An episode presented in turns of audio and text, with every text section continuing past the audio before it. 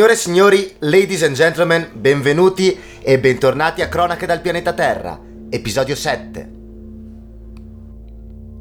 Prima di iniziare la nostra proverbiale e canonica analisi dei fatti eh, della settimana in Italia e all'estero, partirei subito con la vicenda di Luca Atanasio. Eh, perché? Perché Atanasio è stato ucciso il 22 febbraio, quindi pochissimi giorni fa, e sembra che um, questo episodio uh, sia ormai uscito dai palinsesti, chiamiamoli palinsesti per parlare di narrazione giornalistica. Non se ne parla più ed è follia perché ricordiamoci che è morto un diplomatico che è parte fondamentale di quello che è l'esercizio dell'Italia al di fuori dei suoi confini anni. La moglie, eh, Zacchia Sedicchi, dice che eh, si sente tradita da qualcuno, che qualcuno ha tradito suo marito. Afferma anche che la Farnesina rifiutò uh, l'aumento della, scor- della scorta ad Atanasio. La Farnesina nega. Uh, L'Italia, il governo italiano ha dichiarato che eh, la scorta e quindi le questioni di sicurezza eh, per Atanasio dovevano essere garantite dall'ONU e dal programma eh, sulla fame che lui stava per l'appunto al quale lui stava collaborando, eh, sembra che ci sia tutto un lavarsi di mani. Tra le altre cose, il governo congolese, che giustamente eh, il fatto è successo in Congo, ha, uh, ha detto che eh, Atanasio aveva fatto richiesta per il rafforzamento della scorta, il governo congolese aveva approvato, ma poi Atanasio eh, notificò al governo congolese il fatto che non si sarebbe più mosso e che questo viaggio verso il Kivu, eh, verso questa, quest'area dove opera il uh, programma alimentare mondiale, non, uh, questo viaggio non si sarebbe tenuto. E la cosa che rattrista è il fatto che tutte quanti le parti in causa danno delle risposte che sono in qualche modo concorrenziali fra loro. E l'unica cosa che io ripeto mh, sarebbe da rivendicare è quella che si faccia attenzione e che non si dimentichi per l'appunto la morte di un nostro concittadino che stava operando al di fuori dei nostri confini patri. È ridicolo, nessuno veramente ne parla più con la dovuta attenzione perché insomma è morto un diplomatico. E allo stesso tempo, eh, altro punto della settimana è il fatto che ehm, il governo Biden ha desecretato delle, delle fond- delle, dei carteggi del Pentagono in cui eh, è, ehm, si chiarisce che eh, Bin Salman, il um, futuro re saudita, eh, approvò l'uccisione eh, di un giornalista saudita eh, tale Jamal Khashoggi. E, um, cosa successe? Fondamentalmente questo giornalista era in qualche modo inviso al governo saudita, venne rapito, eh, portato all'interno del consolato saudita di Istanbul, ucciso e poi fatto a pezzi con il seghetto. E, um, quindi fondamentalmente secondo i carteggi statunitensi uh, Bin Salman è proprio il vero uh, mandante morale dell'omicidio di, uh, di questo Khashoggi. E, um, qual è il punto? Come ben sapete Matteo Renzi per l'appunto è andato in Arabia Saudita a un board economico-finanziario e um, ha tenuto un'intervista con questo Bin Salman e ehm, Renzi ha tessuto le lodi per l'appunto di questo neorinascimento che l'Arabia Saudita stava portando avanti, un'Arabia Saudita proiettata al futuro, un'Arabia Saudita che sarebbe stata all'avanguardia delle infrastrutture nel, nel, nel prossimo decennio, sì, potrà anche essere vero, ma al contempo l'Arabia Saudita è un paese dittatoriale governato da un re eh, dove muoiono, le donne sono trattate come ben sappiamo, eh, ci sono immigrati da, soprattutto dall'Indocina e dall'India che vengono trattati a pesci in faccia, ehm, questo poi si riflette in realtà in tutto il mondo arabo, petrol arabo. E ehm, la cosa volgare qual è che per l'appunto Matteo Renzi ha partecipato a questo board e eh, ora giustamente le opposizioni, a parte la Lega Nord, perché sappiamo che la Lega Nord ha avuto qualche inciuccio diciamo con eh, qualche potenza straniera, ecco tutte, eh, tutti gli altri partiti chiedono conto a Matteo Renzi di riferire anche in Parlamento su quello che è avvenuto e sui rapporti che ha lui con l'Arabia Saudita. Eh, Renzi può fare quello che vuole, l'ho già ripetuto all'interno di queste cronache, però se uno è senatore di uno Stato sovrano, viva Dio, non può percepire redditi da un, da un altro paese straniero. Questo è poco ma sicuro, perché va in conflitto con la funzione stessa di un parlamentare dal mio punto di vista. Sta di fatto che Renzi non ha replicato direttamente, ha replicato la pagina di Italia Viva su Facebook in 5 punti facendosi domanda e risposta, facendosi domanda e risposta no giornalisti, no interviste, no um, analisi in Parlamento, niente, una domanda e risposta fatta da Italia Viva, uh, stile domanda concordata quasi che si usava magari, non so, in qualche discussione di laurea con un uh, relatore magari benevolo, ecco, eh, sta di fatto che un giornalista ancora tre anni fa è stato ammazzato e poi mh, mm, seghettato, il mandante morale di questa cosa è il futuro eh, re dell'Arabia Saudita, l'Arabia Saudita è un paese che conosciamo per bene per quanto riguarda la mancanza di qualsivoglia diritto umano e al tempo stesso un nostro ex premier eh, è chiamato a partecipare a questi board. Il fatto che Renzi venga chiamato all'estero a questi board importantissimi su scala internazionale è bene, un buon per lui, nel senso vuol dire che è ben considerato all'estero più di quanto sia considerato in Italia, però al contempo forse il senatore eh, semplice di, di Scandicci dovrebbe rispettare un po' di più il suo ruolo e soprattutto far chiarezza su questo punto. Ma torniamo a noi e parliamo del governo dei migliori. Governo dei migliori, signore e signori, che è il più classico esempio di spartizione del potere all'italiana, proprio il manuale Cencelli nuovamente riproposto. Ma nel caso dei ministri effettivamente c'è stata anche un'imposizione, una volontà di Draghi, sia nella scelta dei politici sia nella scelta dei tecnici. Qua è la classica spartizione fra i vari partiti presenti. Quando si parla d'Italia, soprattutto di politica italiana, al, to- al posto di questo, di questo, brodo primordiale eh, scritto da, uh, dal buon Luca Digi della Gasperina, dovrei mettere una musichetta da circo, stile circo Barnum, perché siamo le solite. Cosa avevo detto un paio di settimane fa? Che il PD, maschi, avevano detto ma sì donne non preoccupatevi che dividiamo i sottosegretariati ed infatti sei sottosegretari toccavano al PD e cinque di queste sono donne. Ma qual è il problema per l'appunto? Così abbiamo risolto la questione femminile, la questione di genere, ma è ovvio. Ovviamente,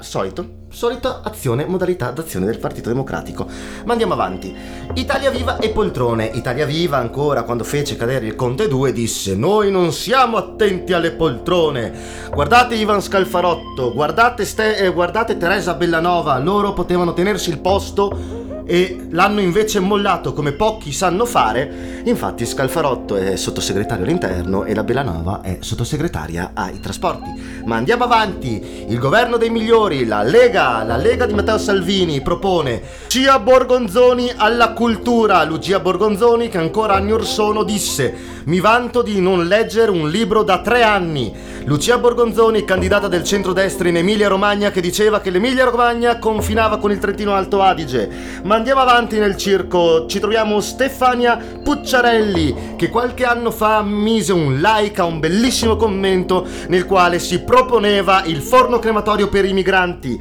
Ma andiamo avanti con il buonissimo Rossano Sasso, che ha confuso un passo di Topolino con un passo di Dante Alighieri. Andiamo avanti, andiamo avanti, ne, avremo fin- ne abbiamo finché vogliamo. Abbiamo persino in Forza Italia Francesco Paolo Sisto, che è un giurista, una norma- persona normale, un parlamentare di Forza Italia, che è vice, eh, scusate, sottosegretario alla giustizia, però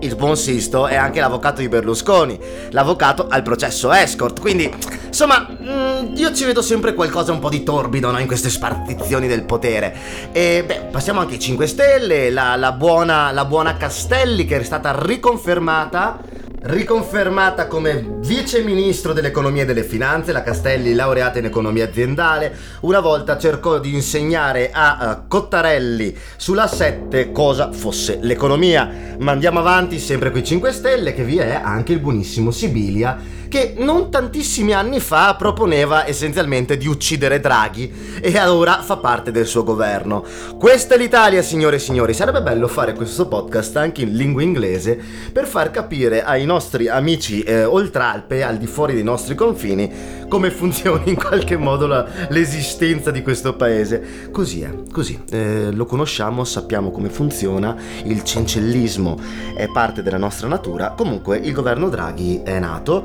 e procede a colpi di DPCM come il governo precedente. E, e sembra però che questa cosa non turbi nessuno. La gente, soprattutto l'opinione pubblica, è molto più rilassata nei confronti di Draghi. Ehm, si è scoperto che Draghi, dopo farsi il brasato e cucinarsi il brasato, come già vi avevo detto settimana scorsa,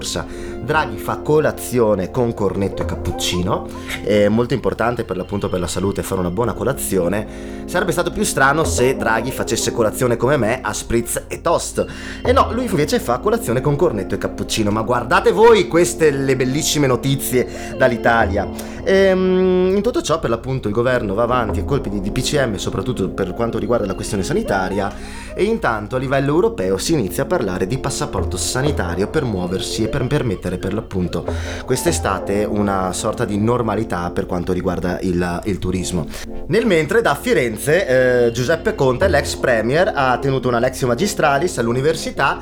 nella quale essenzialmente ha parlato di se stesso ed è sembrata una palese eh, discesa in campo, in campo politico. E infatti si narra proprio nelle ore in cui sto registrando la puntata che uscirà il primo di marzo, si parla di un incontro eh, a porte chiuse eh, con eh, diciamo i membri principali dei 5 Stelle, Conte e Grillo per decidere un po' il da farsi e quindi investire. Conte molto probabilmente di quel uh, ruolo mancante che è quello del leader nei 5 Stelle. Lo sono stati eh, Di Maio eletto e Di Battista in qualche modo in pectore, eh, però forse ai 5 Stelle manca proprio una figura in qualche modo ehm, seria, trascinante, non una, un, un, Di Maio che ora si sta pian piano, sta crescendo come politico e si vede, però insomma ci ricordiamo gli inizi, eh, ma fino a pochi anni fa in realtà come si poneva il buon Gigi eh, soprattutto eh, sugli schermi televisivi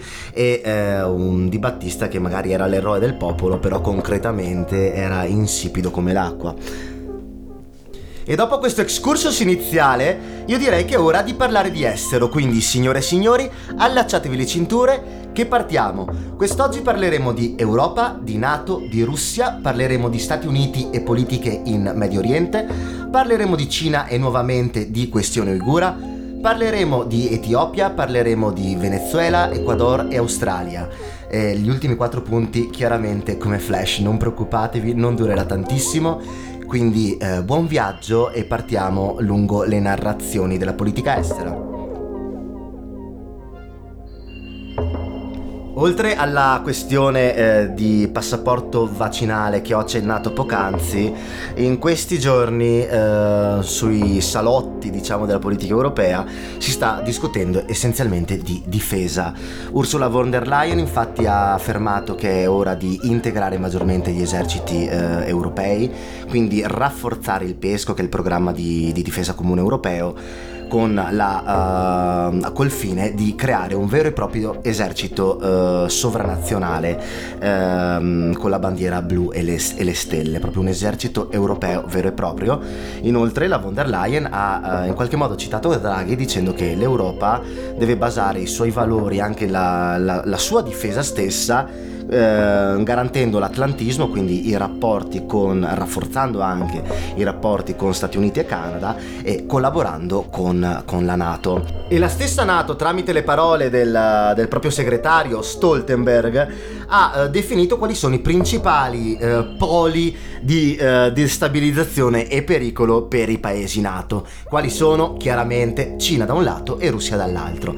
Cina che con i 5G, lo sviluppo delle tecnologie, ehm, con continui attacchi informatici, con un approccio al clima eh, concorrenziale rispetto a quello europeo, è vista chiaramente come il principale avversario, per non dire nemico, di tutto quello che è l'Occidente. La Cina e la sua aggressività, la Cina e il mancato rispetto dei diritti umani, gli investimenti della Cina in Africa, vi sono mille mondi nei quali la Cina oramai è il primo eh, concorrente rispetto al, alle finalità diciamo del mondo occidentale. Ehm, riguardo alla Cina eh, la situazione è particolare perché Da un lato abbiamo una Francia che prima era molto aggressiva e anche molto critica con la Nato, che ora invece si mostra eh, perfettamente integrata, neoatlantista, critica nei confronti della Cina, eh, non dico prona, ma eh, agli Stati Uniti, anzi però eh, vicina al nuovo governo. Al tempo stesso vi è la Merkel che cerca di riequilibrarsi.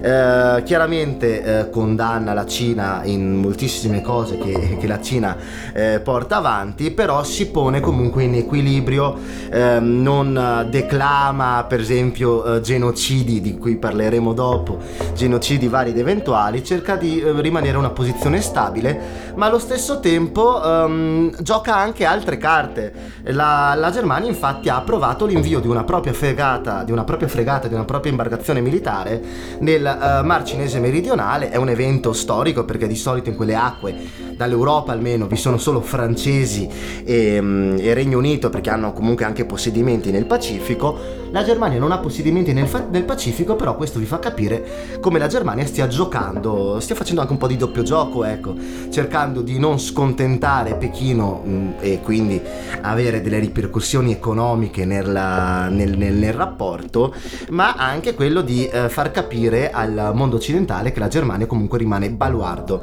di quella che è l'idea d'Europa. E, ehm, dall'altra parte vi è la Russia. Eh, adesso l'Unione Europea ha sanzionato quattro persone, eh, è un approccio light diciamo perché non sono stati colpiti oligarchi, politici, è un approccio molto molto light che è stato definito dalla portavoce, da una portavoce di Putin, Maria Zakharova, che è un'umiliazione per lui questa sorta di, di, di, di, atteggiamento e di sanzioni anche abbastanza inutili. Ehm, al contempo Amnesty International, solitamente paladina dei diritti e delle libertà, ha eh, tolto, ha escluso Alexei Navalny dalla categoria di prigionieri di coscienza, eh, anche se probabilmente Alexei Navalny lo è perché è in carcere essenzialmente per l'espressione delle sue critiche alla, all'autarchia putiniana. E, ehm, perché lo ha escluso? Vi ricordate ancora nelle prime puntate quando vi raccontai un po' la, la vita eh, di Alexei Navalny? Ecco, Navalny ha avuto dei trascorsi vicini al nazionalismo,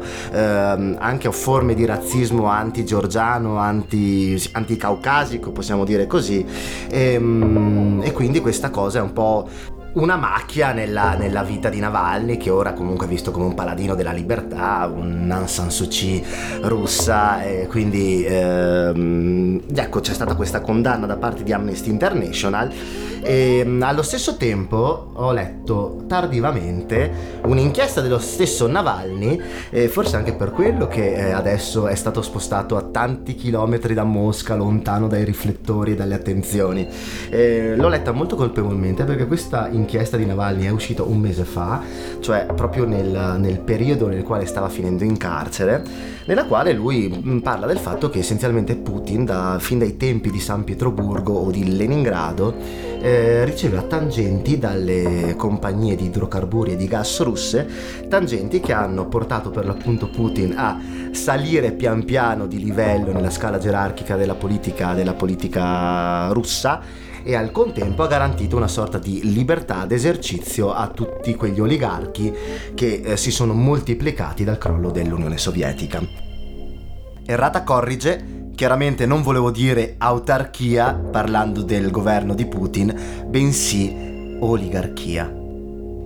Voliamo ora negli Stati Uniti d'America, back in the US, anche se forse è un po' più puntuale e forse anche necessario dire The US are back. Uh, Joe Biden ha uh, approvato un primo, diciamo, episodio militare da quando è al governo. Vi sono stati infatti dei bombardamenti in Siria, al confine con l'Iraq, quindi nella Siria orientale. Eh, vi sono stati 22 morti fra miliziani vicini al, all'Iran e quindi vicini a, a, Bashar al-Assad, il presidente siriano. Eh, cosa hanno detto gli Stati Uniti? Noi abbiamo fatto questa azione, eh, questi bombardamenti in risposta a quello che è successo nei giorni scorsi, prima ad Erbil nel Kurdistan iracheno e poi a Baghdad. Cosa è successo? Eh, a Erbil mh, dei miliziani eh, filo-iraniani hanno sparato sui eh, peshmerga kurdi e invece sono stati lanciati veri e propri razzi contro l'ambasciata statunitense a Baghdad. Le ambasciate a Baghdad sono in una zona verde che dovrebbe essere per l'appunto una safe zone nella quale non entrano persone armate, cose di questo genere qua.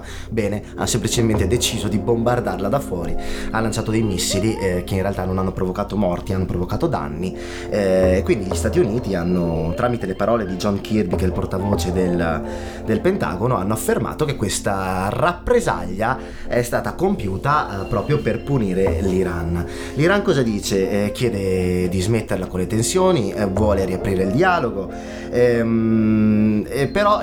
la situazione è abbastanza particolare perché gli Stati Uniti dicono noi il dialogo vogliamo aprirlo, eh, lo vogliamo aprire però bombardandovi, cioè nel senso facendovi capire che se dobbiamo sederci al tavolo delle trattative eh, voi dovete in qualche modo sapere con chi state parlando che siamo la prima potenza eh, militare globale, quindi eh, fly down, abbassate le ali ed è una sorta di eh, bombardare per la pace che è molto eh, presente nella storia dialettica statunitense, soprattutto in, per quel che riguarda la politica estera. Ehm, Biden ha avuto fin da subito, ma, ma veramente primo, da, da questo primo mese in cui è in carica, un atteggiamento abbastanza aggressivo e, ehm, e, soprattutto ha riposizionato gli Stati Uniti, che questo era in qualche modo un po' malinterpretabile perché qualche puntata fa eh, dissi che era finalmente gli Stati Uniti erano tornati e poteva essere quasi un, visto come un filo, uh, filo americanismo mm, che non è parte di me, però è molto interessante per l'appunto vedere come, come Biden sta riposizionando gli Stati Uniti, eh, molto aggressivi con la Russia, molto aggressivi con la Cina, presenti eh, fisicamente in Medio Oriente, attivi su quello che è il ricucire quegli strappi provocati da Trump nel rapporto con, con i paesi dell'Unione Europea è molto interessante per l'appunto vedere come si sta uh, muovendo fin dall'inizio questa nuova amministrazione. Chiaramente sono morte 22 persone, però stiamo parlando di realpolitik. È molto probabile infatti che questa azione militare diretta voluta da Biden faccia sì che eh, ci sia un nuovo tavolo che porti avanti per l'appunto la limitazione del programma nucleare iraniano e che quindi eh, l'Europa, gli Stati Uniti e l'Iran tornino a sedersi a discutere per limitare la produzione e l'arricchimento di, di, di uranio. Intanto qualcosa si muove nel sottobosco perché la Corea del Sud, che è un storico alleato statunitense nel, in Asia orientale, ha scongelato 9 miliardi di dollari eh, di fondi iraniani. Intanto eh, l'AIEA, che è la, l'Agenzia internazionale di, per l'energia atomica, ha condotto delle indagini, il governo eh, Rouhani, governo riformista iraniano, è andato, mm, si è, messo, si è messo ben disposto nei confronti dell'agenzia, dicendo che avranno mm, garantiti altri tre mesi di controlli senza particolari pressioni nel mentre il Parlamento che ha maggioranza conservatrice eh, sputa odio con, con l'atteggiamento diciamo dialogante della, della, um, della, dei riformisti al governo. E quindi sì sembra che qualcosa si stia muovendo nel sottobosco. Chiaramente l'Iran sta, uh, si sta comportando come gli Stati Uniti quindi bastone carota. Da un lato sia il dialogo, parliamo, sediamoci, dall'altro però ormai è acclarato che l'Iran come scorte di uranio eh, abbia scorte di uranio 14 volte superiori a quelle che erano garantite all'interno del Joint Comprehensive Plan of Action, che era quell'accordo, non so se ricordate, eh, dove eh, Germania, Francia, Regno Unito, eh, Stati Uniti, Unione Europea e Iran si accordarono per limitare l'arricchimento dell'uranio nel paese. Allo stesso tempo il principale avversario dell'Iran nella penisola arabica, soprattutto nel conflitto yemenita, l'Arabia Saudita, ecco, eh, Re Salman, padre di Bin Salman, l'amico di Renzi, ecco, Re Salman ha avuto il primo colloquio telefonico con Joe Biden eh, e Biden cosa gli ha detto a, a, a Re Salman? Eh, gli ha detto basta guerra in Yemen, eh, cerchiamo di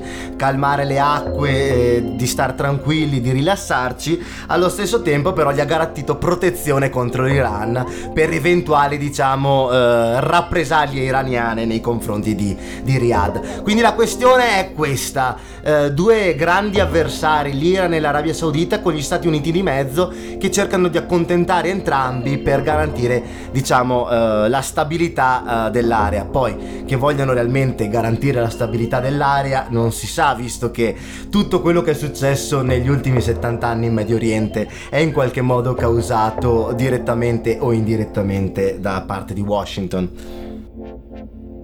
E ora voliamo in Repubblica Popolare Cinese eh, Voliamo nel Dragone Rosso che anche questa settimana ha, ha, fatto di tutto per essere presente e protagonista all'interno delle nostre cronache. Cosa è successo? Beh, partiamo da Hong Kong. Eh, Hong Kong eh, ha da un lato ehm, promulgato una legge che impone a tutti coloro che si candidano per sia per questioni locali sia per questioni diciamo di carattere eh, cittadino, quindi nazionale, a tutti costoro è richiesto di rispettare ed essere fedeli alla Basic Law, che è la Costituzione di Hong Kong e ehm, essenzialmente chiarisce i rapporti che devono esserci fra Hong Kong e Cina, di essere fedeli alla Costituzione cinese ed essere soprattutto fedeli a Pechino. Se non si è fedeli a queste tre cose, Bene, c'è il ban, c'è l'esclusione da ogni tipo di candidatura per 5 anni. Nel mentre, per parlare di politica attiva, ecco, eh, sono stati eh, arrestati 44 membri dell'opposizione e sono stati, ci sono state anche perquisizioni eh, nei giornali, nelle sedi di partito. Questi 44 membri dell'opposizione, tra cui figurano per l'appunto anche esponenti parlamentari, sono stati accusati di sovversione e di essere in qualche modo uh, correi responsabili di quella situazione caotica uh, presente negli ultimi anni a, ad Hong Kong. Ecco, il, um, il, capo della sicurezza della città, uh, John Lee, ha definito questi arresti come necessari e, um, perché queste persone sarebbero state in qualche modo capaci di far morire e sprofondare la città. Da Hong Kong ci spostiamo a Pechino dove Xi Jinping in una conferenza ha affermato, eh, ha definito la povertà estrema come sconfitta era, mm, la sconfitta della povertà in realtà era parte, eh, una delle parti principali del suo, eh, del suo, programma politico quando nel lontano eh, fine 2012, inizio 2013 divenne segretario e poi presidente della Repubblica Popolare. E bisogna dare atto effettivamente che è andato eh, tutto a meraviglia perché, perché in, ehm, in, sono stati spesi in questi anni qualcosa come 1600 eh, miliardi di yuan per yuan è la moneta cinese per sconfiggere vincere la povertà estrema, ora totalmente debellata all'interno del paese, che ha fatto uscire dalla povertà qualcosa come 100 milioni di persone. E negli ultimi 40 anni, secondo dati per l'appunto provati anche all'estero, si parla di qualcosa come oltre 700 milioni di persone che sono uscite dalla povertà in Cina. Quindi seppur pur non seguendo diciamo le linee guida del marxismo-leninismo e poco quelle del maoismo, anche se la Cina per l'appunto si definisce ancora con orgoglio un paese comunista guidato da un partito comunista, ecco, in questa via cinese al socialismo eh, bisogna dare atto che eh, da Deng Xiaoping in avanti eh, il mondo è cambiato grazie anche alla crescita economica ehm, del dragone rosso. È innegabile per l'appunto che le azioni degli ultimi 40 anni hanno portato a un miglioramento eh, su scala globale di quella che è la situazione de, de, de, del mondo, degli esseri umani. Poi chiaro, vi sono tutti i piccoli problemi che non sono per niente piccoli, come il fatto che la Cina eh, viola le regole commerciali, che rispetta poco o niente i diritti umani, eh, che il Partito Comunista comunque sia una dittatura, però lo vediamo sempre chiaramente con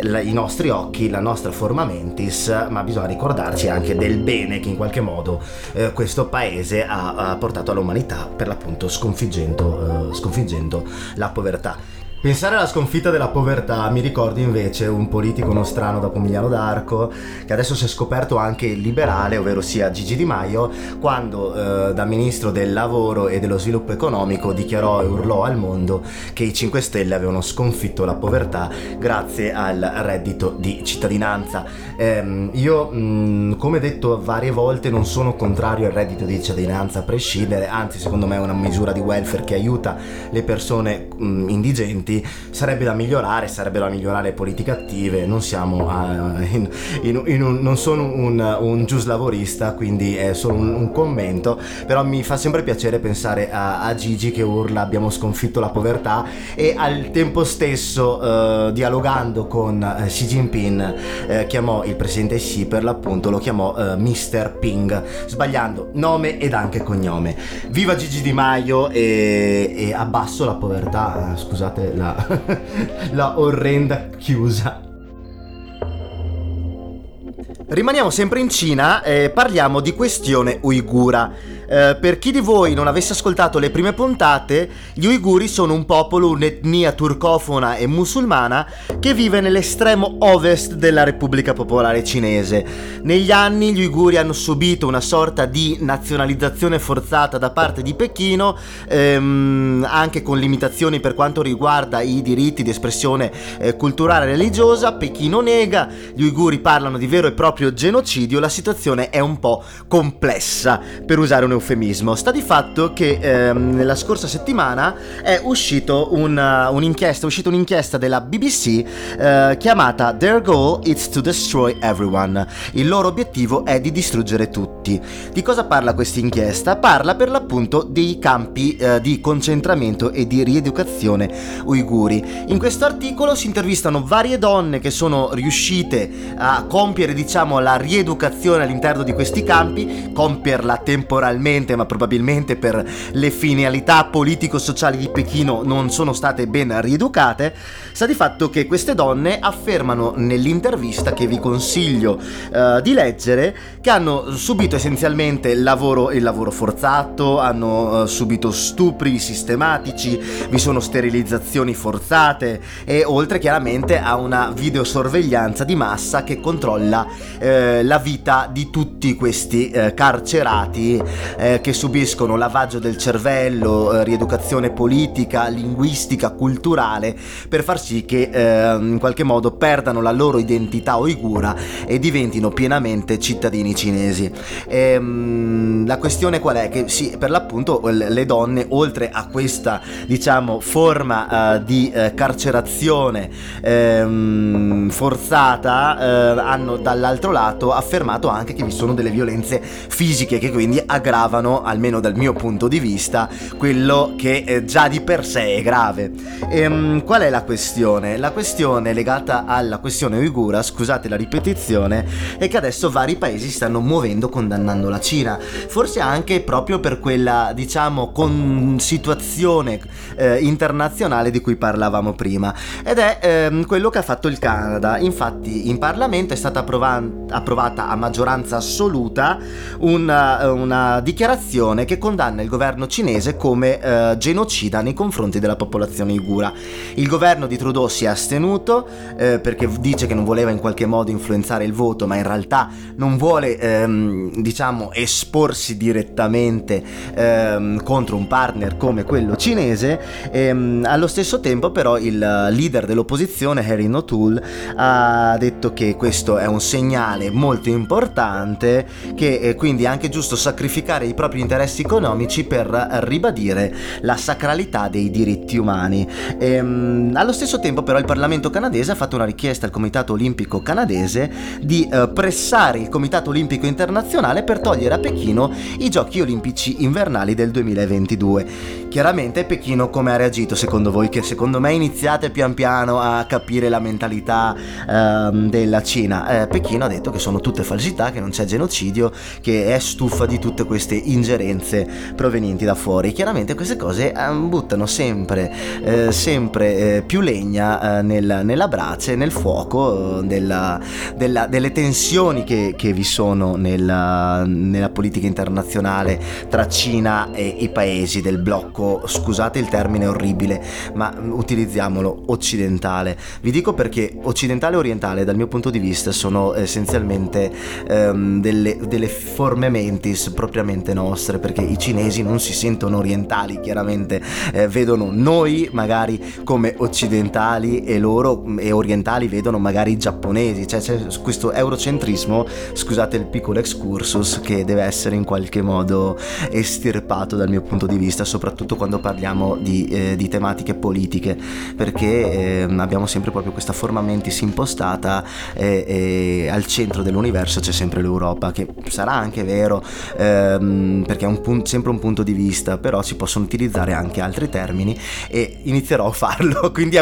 un'autocritica questa. Ecco, e, um, oltre al Canada, eh, anche l'Olanda vuole iniziare a seguire queste, questa, questa linea e quindi se dovesse esporsi un paese europeo nella condanna e nella dichiarazione di genocidio, eh, si apre un vaso di Pandora che eh, il mio cinismo eh, vorrebbe vedere aperto, ma forse gli equilibri mondiali non vorrebbero che si aprisse. Rimaniamo sempre in Oriente, eh, però ci spostiamo verso sud, verso l'Australia. Cosa sta succedendo? Allora, a livello globale, quindi riusciamo dall'Australia, a livello globale si sta discutendo fra i vari stati sul come agire eh, tramite per l'appunto l'Ox, su come agire eh, per contrastare eh, i giganti del web, come imporre le tasse, come comportarsi su quella che è la comunicazione, i diritti. vi sono per l'appunto delle mancanze a livello eh, giuridico, a livello di diritto, su quello che è la, mm, il limite che devono avere questi giganti, chiaramente Google e Facebook, eh, di quelli e Amazon, di quelli stiamo parlando, di quali sono insomma i, i, i freni che la legge può mettere all'esercizio di questi grandi, questi grandi del tech, giganti del tech che sono delle vere e proprie potenze economiche su scala globale, ma sono anche delle potenze per quello che riguardano i contenuti, l'informazione, l'editoria paradossalmente. E qui si torna in Australia perché il governo eh, vuole vuole imporre a uh, Facebook e Google di pagare gli editori quando all'interno dei, uh, dei loro siti uh, escono per l'appunto dei contenuti con copyright. Eh, Facebook ha minacciato, insomma, anzi ha bloccato per qualche giorno tutto quello che riguardava il mondo notizie, mentre Google ha semplicemente minacciato di abbandonare l'Australia. Entrambe hanno ritrattato e si è venuti insomma a un accordo con, con lo Stato australiano. Google ha detto che concorderà uh, con le singole, con gli singoli editori, quelli che saranno i compensi per eventuali uh, condivisioni di contenuti degli stessi editori, mentre Facebook ha uh, promesso un miliardo di, eh, di, dollari di investimenti nel settore giornalistico, senza però garantire dei pagamenti assoluti. Quindi hanno sollevato una polemica gigantesca trovando una soluzione anche qua light, nel senso non che un miliardo miliardo di dollari sia un'inezia, tutt'altro, anzi però mi sembra proprio una soluzione tampone che non risolve il problema alla base, ovvero sia la potenza di eh, queste aziende. In Unione Europea si sta discutendo da anni e pare, pare che una legge sia addirittura d'arrivo, però nell'ambito dell'Unione Europea possiamo aprire un dibattito eterno perché qui abbiamo comunque delle fiscalità totalmente diverse, le aziende lavorano e operano in Slovacchia, Irlanda e Olanda dove per l'appunto le fiscalità sono più basse e quindi eh, probabilmente certi paesi si opporranno anche alle misure che l'Unione sta sta uh, designa- de- delineando pardon, sul, uh, sui pagamenti futuri di queste grandi, grandi uh, aziende. E come al solito chiudiamo con un chi vivrà vedrà perché è la massima perfetta per questi futuri un po' nebulosi.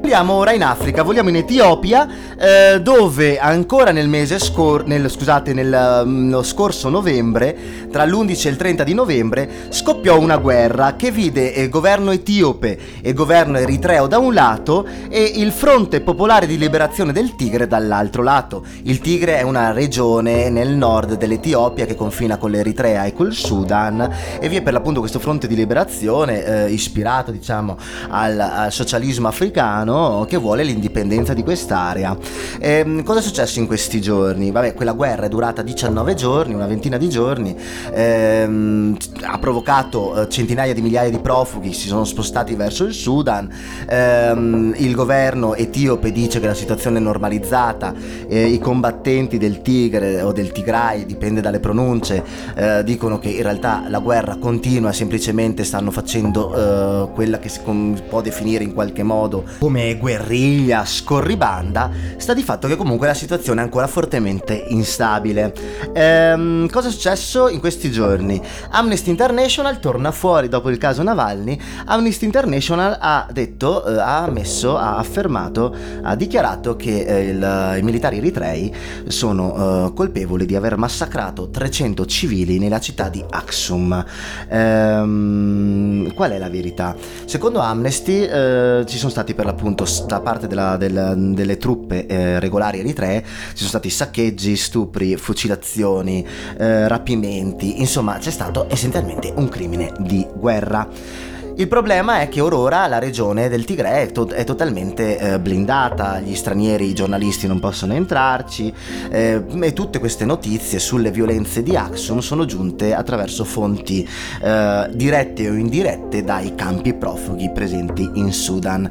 Questi crimini sono confermati anche dalla, dall'alta rappresentante dei diritti umani all'ONU, eh, Michelle Bachelet, ex presidente del Cile, che ha detto che gli scontri continuano e che comunque vi sono state delle violenze nei confronti della popolazione civile. Per fare una chiusa rispetto alla situazione etiope, cosa è successo? Allora, negli anni l'Etiopia aveva una guerra che continuava senza eh, soluzione contro l'Eritrea. Ahmed Ali, eh, che è il primo ministro etiope che ha ricevuto ricevuto tra l'altro il, il, premio Nobel per la pace, riuscì a concordare per l'appunto uno stop al conflitto con il governo eritreo e, e quindi la situazione fra i due stati si è normalizzata e si è pacificata ed anzi adesso siamo arrivati al punto oltre nel quale la regione che insomma è posta al confine fra i due è, è una regione separatista e quindi entrambi i paesi intervengono per sedare le rivolte. Ehm, qual è il grande rischio di questa situazione in,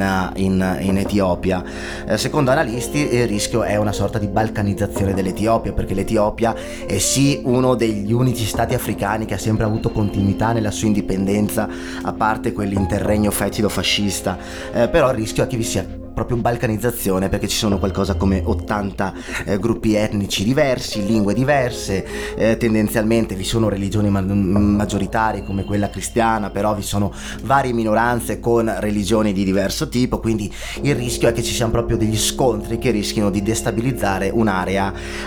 eh, fragile come quella del, del, del, Corno d'Africa che adesso per l'appunto ha anche centinaia di migliaia di profughi al di fuori dei, dei, dei suoi confini. Ehm, lo stesso Ahmed Ali che un premio Nobel per la pace 2019, adesso è anche accusato di voler nazionalizzare eh, l'Etiopia, ovvero sia di far sì che tutto lo Stato sia in qualche modo etiopizzato e queste differenze anche etniche siano in qualche modo, eh, in qualche modo annullate. Chiaramente queste accuse di crimini di, di, guerra sono respinte al mittente, il governo eritreo di, di Afeneki, che è insomma il, il dittatore eritreo, ha detto che non è falso, che non c'è stato stato nessun tipo di massacro nei confronti dei civili, sta di fatto che la situazione, diciamo, è questa, è tornata, diciamo, all'interno del dibattito internazionale grazie anche all'intervento di Amnesty e speriamo che nel prossimo futuro ci sia, insomma, qualche, eh, non dico soluzione eh, perché sarebbe sognare e noi parliamo di realpolitik, ma che vi sia, insomma, chiarezza su quello che è successo a, ad Axum.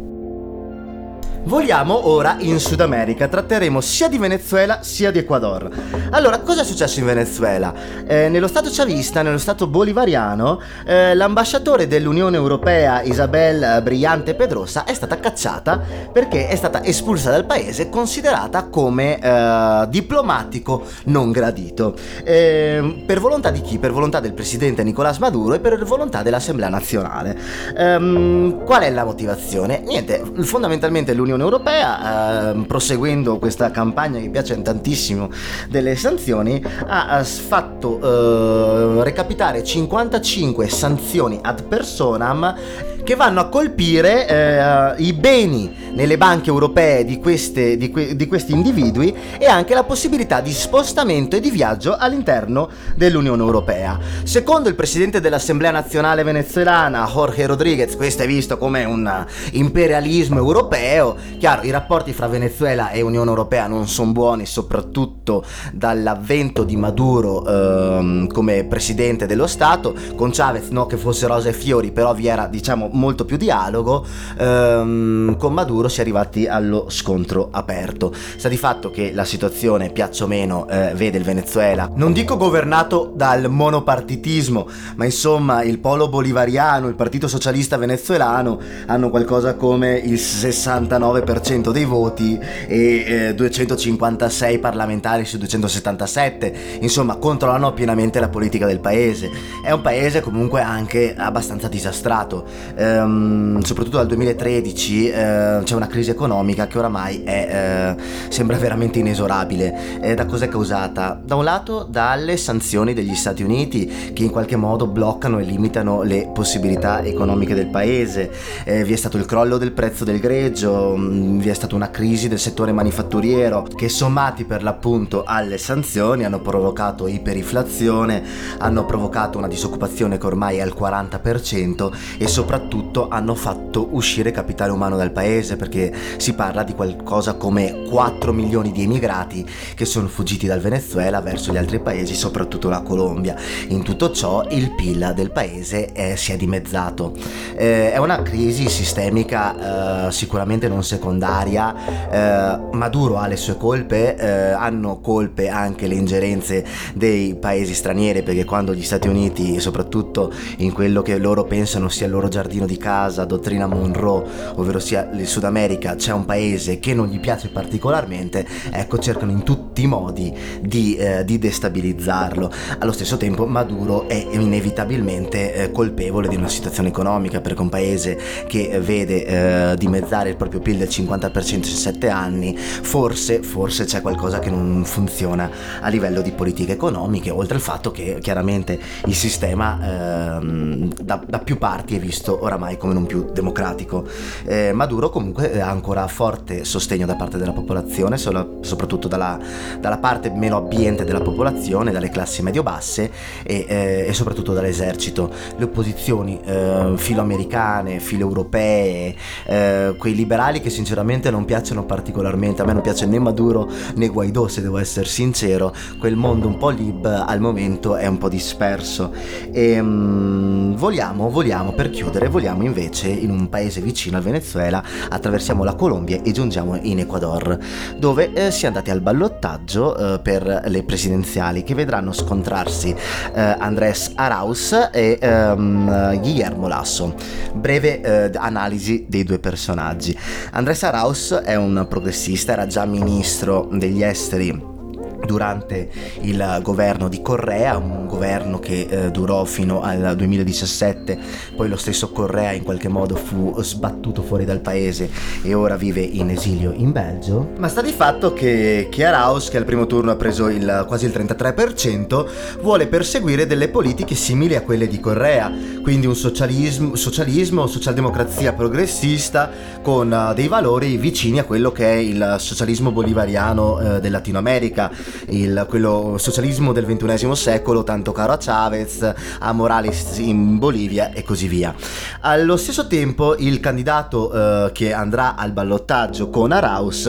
è Guillermo Lasso imprenditore, centrodestra, ha preso il 19,71% dei voti e Guillermo Lasso eh, vuole mm, perseguire le politiche del, pre- del, del, in realtà di quello che è ancora presidente eh, in carica, ovvero Lenin Moreno già sentito vero all'interno di queste cronache, sì. Lenin Moreno in realtà era il candidato e poi presidente del centro-sinistra, solamente che fin da subito ha spostato le sue azioni di governo verso politiche neoliberiste e più vicine a quello che era l'universo di centrodestra e infatti era molto vicino a questo uh, Guillermo Lasso. Uh, Lenin Moreno si spostò da, da, da sinistra, quindi chavista, a questo centrodestra, eh, vicino a Laso e, um, ed è noto uh, eh, soprattutto su scala globale, per essere stato colui che eh, tolse in uh, qualche modo l'asilo politico a Julian Assange. Ricordate che ne parlammo ancora nelle prime puntate? Ecco, Julian Assange, il fondatore di Wikileaks, ehm, che mh, mm, risiedeva all'interno della, dell'ambasciata ecuadoregna a Londra, ehm, rimase per l'appunto all'interno dell'ambasciata per anni sotto protezione diplomatica ecuadore- ecuadoregna, eh, finché Lenin Moreno decise di togliergli la protezione l'elezione arrivò Scotland Yard e si portò via il buon Julian Assange. E, um, l'altro candidato che non è entrato veramente per il rotto della cuffia si chiama Jaco Perez ed è un, ha preso il 19,38%, quindi pochissimi voti in meno di, di, rispetto all'Aso. Eh, lui, mh, Perez, sta già urlando uh, ai brogli brogli non accertati, eh, però Perez ha dato il via a manifestazioni, a lunghe marce eh, indigene, eh, perché mh, Jaco Perez è parte di un, di un partito eh, socialista e ambientalista con forte radicamento nel, nelle diverse etnie indigene dell'Ecuador, il partito si chiama Pachacutic e, mm, e, quindi ha iniziato una lunga marcia di protesta eh, contro per l'appunto i brogli e, e questo eh, iperpotere eh, dei, mm, dei partiti canonici. Sta di fatto che le elezioni eh, in Ecuador si terranno l'11 di aprile, quindi pazientate, so che siete lì agitati ad aspettare perché siete curiosi di sapere come andrà questo ballottaggio e capire il futuro dell'Ecuador. Lo so, lo sento, ma allo stesso tempo vi chiedo pazienza che l'Ecuador tornerà all'interno delle nostre cronache, poco ma sicuro. Internauti e fedeli alle cronache, vi ringrazio, siamo giunti al termine, ci rivedremo, spero puntuali, eh, lunedì della settimana prossima, eh, vi ringrazio come sempre per i feed e soprattutto per il fatto che mi seguite perché siete presenti, siete in tanti e la cosa mi sta piacendo particolarmente, vi ringrazio e come sempre il brodo primordiale nel quale si sviluppano le nostre narrazioni è eh, performato da Luca Digi dalla Gasperina, in arte eh, Digi Bagigi Ehm, tra l'altro vi chiederò sui canali social se preferite avere un profilo dedicato al progetto, così magari per avere informazioni dirette senza passare per il mio profilo privato. Mi sembra forse una cosa un po' corretta, ma ho paura sia autoreferenziale. Io quindi mi affido al televoto, come il vecchio Rocco Casalino, anch'io mi affiderò al televoto. Vi ringrazio come sempre, eh, buona settimana e aide!